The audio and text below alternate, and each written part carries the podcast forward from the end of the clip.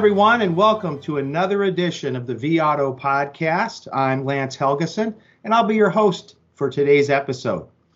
Today, we're going to talk about used vehicle inventory and specifically the current trends in the wholesale market where prices seem to be normalizing at least a little bit. Uh, I'm joined today by Patrick Janes, Director of Business Development for V vAuto's Stockwave solution. Patrick, good morning and welcome to the podcast. Great to be here, Lance. Thanks. I appreciate you being here.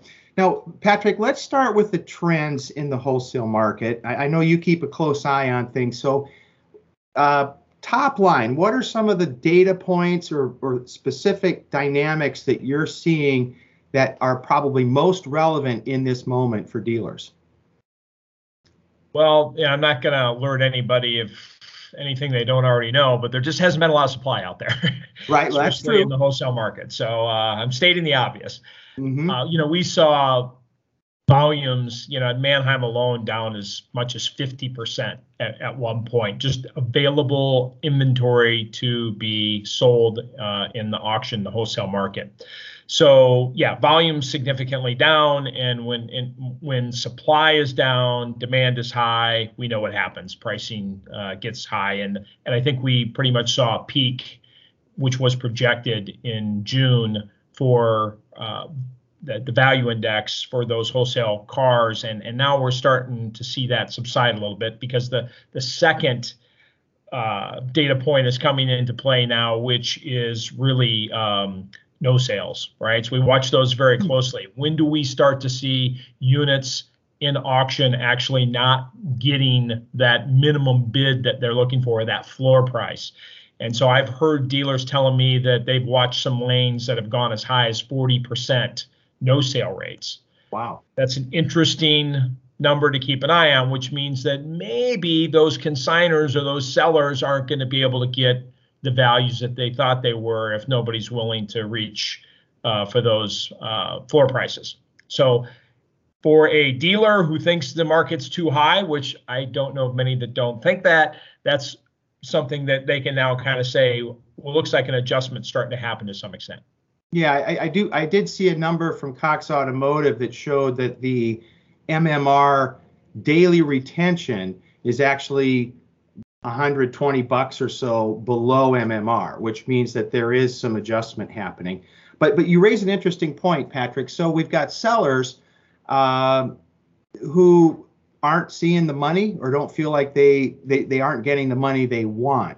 So if if I'm a dealer and I know that that's the situation, what could I do to maybe figure out who the first seller is that's going to cave and and maybe put cars out at a more or let cars go at a more realistic number? So we you know got some really sharp performance consultants you know that i get to work with uh, in stockwave that you know are in the tool every day which is looking at you know the entire wholesale market and the tricks that they have taught me um, that they've kind of worked out with some of their really savvy users uh, leveraging that technology is to create save searches on hmm. those sellers. And if they see some sellers that they know have inventory, not getting a good sale rate, or maybe there's a particular lane which could be, you know, driven or dominated by a certain seller uh, at an auction where they saw a lot of that no sale rate happening, they'll start to wait for those cars to be resold, right, or re-presented, if you will, and knowing that at some point they got to drop the price. They, the vehicles are at auction. They're they're there to be sold. They're not going to let them sit there for months and months and hope the market comes back. Eventually, mm-hmm. they have to drop the price until they can uh, liquidate the product. And so that's where uh, you know I see PCs advising uh, clients and clients advising PCs or performance consultants and saying, hey, keep an eye on this, keep an eye on that I think we're going to start to see an adjustment here, and we're going to be ready to be able to buy those vehicles at a, uh, a better value. Is do you have a sense, uh, Patrick? As as I mean, is it two runs with no sales, and then we see the price go? I'm, I'm just kind of curious uh, of like what the timing is there. Yeah, I don't know if there's an exact science to that. I, you know, it's kind of like you know watching a stock, right? Uh, I, I, liken it to that. You know, it's it, at some point, you know that that it's going to drop, and you want to be there when it happens, type of deal. So I, mm-hmm. it's hard for me to sit here and say, oh well, you know, just stay with it for this week, and then you know ignore it for a few weeks, and you know you'll be there right when it happens. These guys are kind of studying the market every day, right? The good thing is that technology will actually you know alert you when those cars are coming back on the market. You can set yourself up in such a way to where uh, you can know that that's happening rather than sitting there watching you know the same lane week in week out and trying to figure that out. So there's ways to configure the tool to be able to find those cars. And again I, i'm no expert at it because i don't get into the software every day like these performance consultants do but they know how to do it and they're pretty good at setting their dealers up uh, to be able to have that uh, safe search and that type of information in there. And then the word spreads quickly, you know, mm-hmm. once that they figured out that, hey, this particular consigner is making a move. This is a good place to go and, and fish for a little while. And that happened a lot last year, um, really post COVID. You know, initially everybody just stopped buying and right. nobody was selling anything. And then all of a sudden, some of these consigners said, hey, we still got to sell some cars. We're not just going to let them sit back here and you know collect cobwebs. And if you were at the right place at the right time and you saw some of that start to happen, you were able to get on the front end of that and buy some of the cars that they actually put on the money and, and started moving. And I think we're going through another cycle of that. And I think that's going to happen between now and the end of the year because if you look, if you talk to, you know, the Jonathan Smokes of the world, our economists, they say that there's going to be a correction. There's not going to be a bubble. There's no forecast that, oh, the bottom's going to fall out here, but there's going to be some correction that happens between now uh, and December that's going to make that those values start to get uh, back in play. And if you still need inventory, which is a lot of dealers that you know are running pretty thin, though there should be some opportunities. So in the in the interim between that moment where we are right now, where where it seems like maybe sellers, uh, with all due respect, might be a little bit unreasonable about what their expectations are on a vehicle, and that time when it's sort of normal, you know, and and and, and things do make a little bit more sense. What's the best guidance for dealers? As they go to the market because they just need cars. Um, I mean, is it a case of where you just have to take your lumps and, and pay the freight to get that car and have the opportunity to retail it? Or are there pockets of opportunity? What are the ways that dealers are sort of maximizing their potential in this moment? Well i think you know i've been a huge advocate of this you know i've had it on my linkedin page you know since i got into this role that you know you need to spend more time figuring out your stocking strategy. In other words, what cars you should buy in less time trying to find them. mm-hmm, like, sure. you know, sure. technology can help you find them and and and feed those cars to you, kind of like a vending machine. There's there's technology out to do that. You know, our Stockwave product does that quite nicely. But the the really where it comes into is what cars are going to move best in the in my local market. And if you're not studying the sales and registrations by segment, by price band, uh, and by you know model year right now, and looking at what shifts have happened in this super hot market, then I think you're doing yourself a bit of a disservice. And I think that's what you know I'm hoping that dealers will spend some time and as they're trying to fill those holes in their inventory, that they're buying cars that are of high demand right now in their local market and maybe not just resting on their laurels and saying, well, you know, typically we do well with this year make a model. Let's, you know, let's try that. Um, use some data to be able to drive that and and you know through their uh, through provision through their inventory management systems there's you know should be sales data in there to be able to tell them which cars to to fill those gaps with. I wouldn't be I, I don't see a lot of dealers taking huge risks right now just trying something and say hey maybe this is good I think there are some cars that are doing extremely well right now. We see it in the new car market, right? I mean, there are you know certain pockets of SUVs and and different vehicles that are on fire right now. I mean, they're demanding thousands and thousands over S, uh, MSRP. Now, that's because supply is low, but they're also really good cars that, you know customers are hot after right now. We mm-hmm. got to figure out what those cars are in the used car market, and the data will tell you that.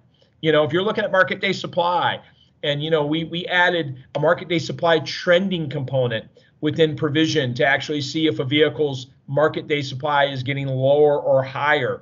These are all indicators that I'd be looking at um, before I jumped into uh, buying any particular uh, type of vehicle because I get it. There's there's fear out there that hey, you know, I don't want to buy high and sell low, right? I want to do the opposite. And there's a mm-hmm. fear that ah, you know, I just don't want to go in there and pay too much and then get stuck with this inventory. You know, I think you can navigate that if you are looking at the vehicles of, of high demand within your local market, using that local market data, and you can make some good choices. Are you going to make big home runs, four, five, six pounders? Um, you know, maybe not. But again, remember, you're just trying to fill gaps in your inventory. Those trades that you're still coming in are probably the ones that you're still doing pretty well on in this market. You're trying to find some vehicles just to keep the the machine rolling, right? And and to be able to fill those gaps.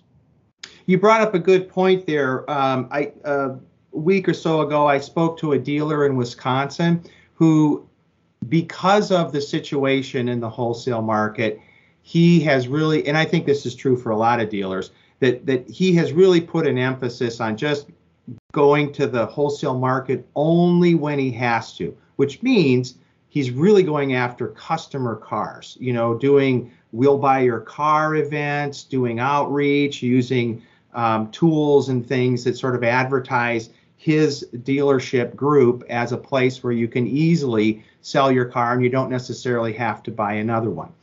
Um, and in fact, he told me that, you know, two years ago, they were sourcing 30% of their inventory from trades and 70% from auction. And he's basically flipped the script. It's now 70% customer acquisition, probably about 30% of those maybe trades, maybe a little less, but the rest come from all these other sources. So I'm curious. Um, what are the recommendations you might make or even uh, technology tools that can make that job of finding those customer opportunities easier for dealers? Yeah we've really been scrambling on the technology side to be able to help the dealer do this faster right? I mean anybody can you know pull out their phone and you know walk around town and scan VINs and parking lots but that's very time consuming to be yes. able to buy these cars off the street so how can they, you know, sit in their control room, if you will, within their office and be able to find vehicles uh, that are for sale out there for purchases, or even cars that are in the service lane? You know, it just takes time to run out in the service lane and you know appraise a trade or set up a desk out there. Sounds like a great co- concept, but then I hear dealers go, yeah, but then the customers feel like they're getting harassed and you know the whole thing. What we want to be able to do is give them technology so that they can go through service appointments, vehicles that are for sale uh, uh, uh, by private sellers, all these different areas, but be able to do it quickly, efficiently, and then narrow it down to the cars that they really, really need. Then go harass those people. That's okay. don't don't mm-hmm. spend your time harassing everybody. Uh, you know, let's go after the ones that really we can. Back to the, the uh, what I mentioned earlier is finding those diamonds in the rough, the vehicles that I know I can make money on and that I know there's high demand for. But how do you do that? That's just a huge, you know, uh, project to to to implement in your store and put a pay plan around, you know, to have somebody do that. So what we're starting to see, kind of to your point earlier, Lance, of that dealer where you know you used to have you know oh, I've got a centralized buying center and these guys sit here and, and they buy cars at auction. That's what they do. They use technology to scour the wholesale market. Taking those folks who are really good at appraising cars and really good at finding the best cars at auction, can they also find the best cars that are for sale and private sellers, the best cars that are in your service drive?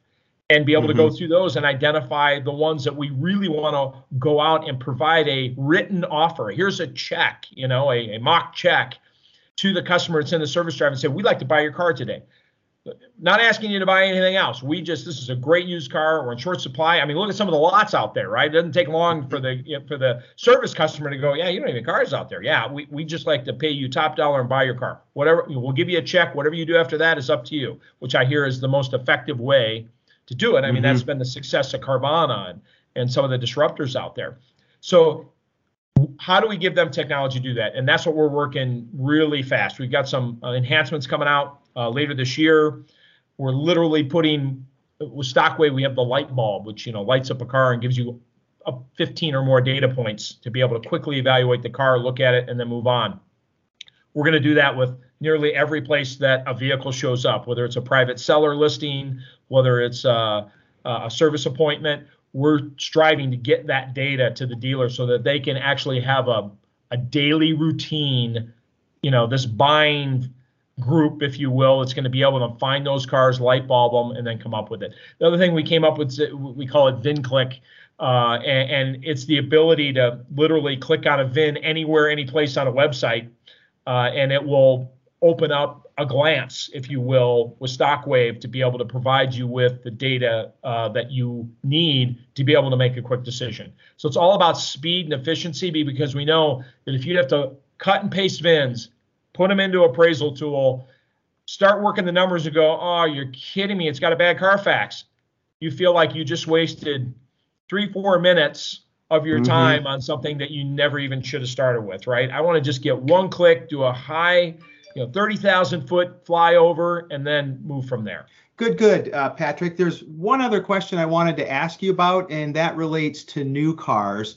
And specifically, um, I'm hearing from dealers that they're paying close attention to when new car inventory might show up and how much of it might show up. It's all guess. It's all a guessing game right now. Uh, but that raises the question: if I'm the used car manager um, and I have knowledge that we're going to see some new vehicle inventory coming in, what are your thoughts on how that should impact the acquisition and perhaps sales strategy in the used car department?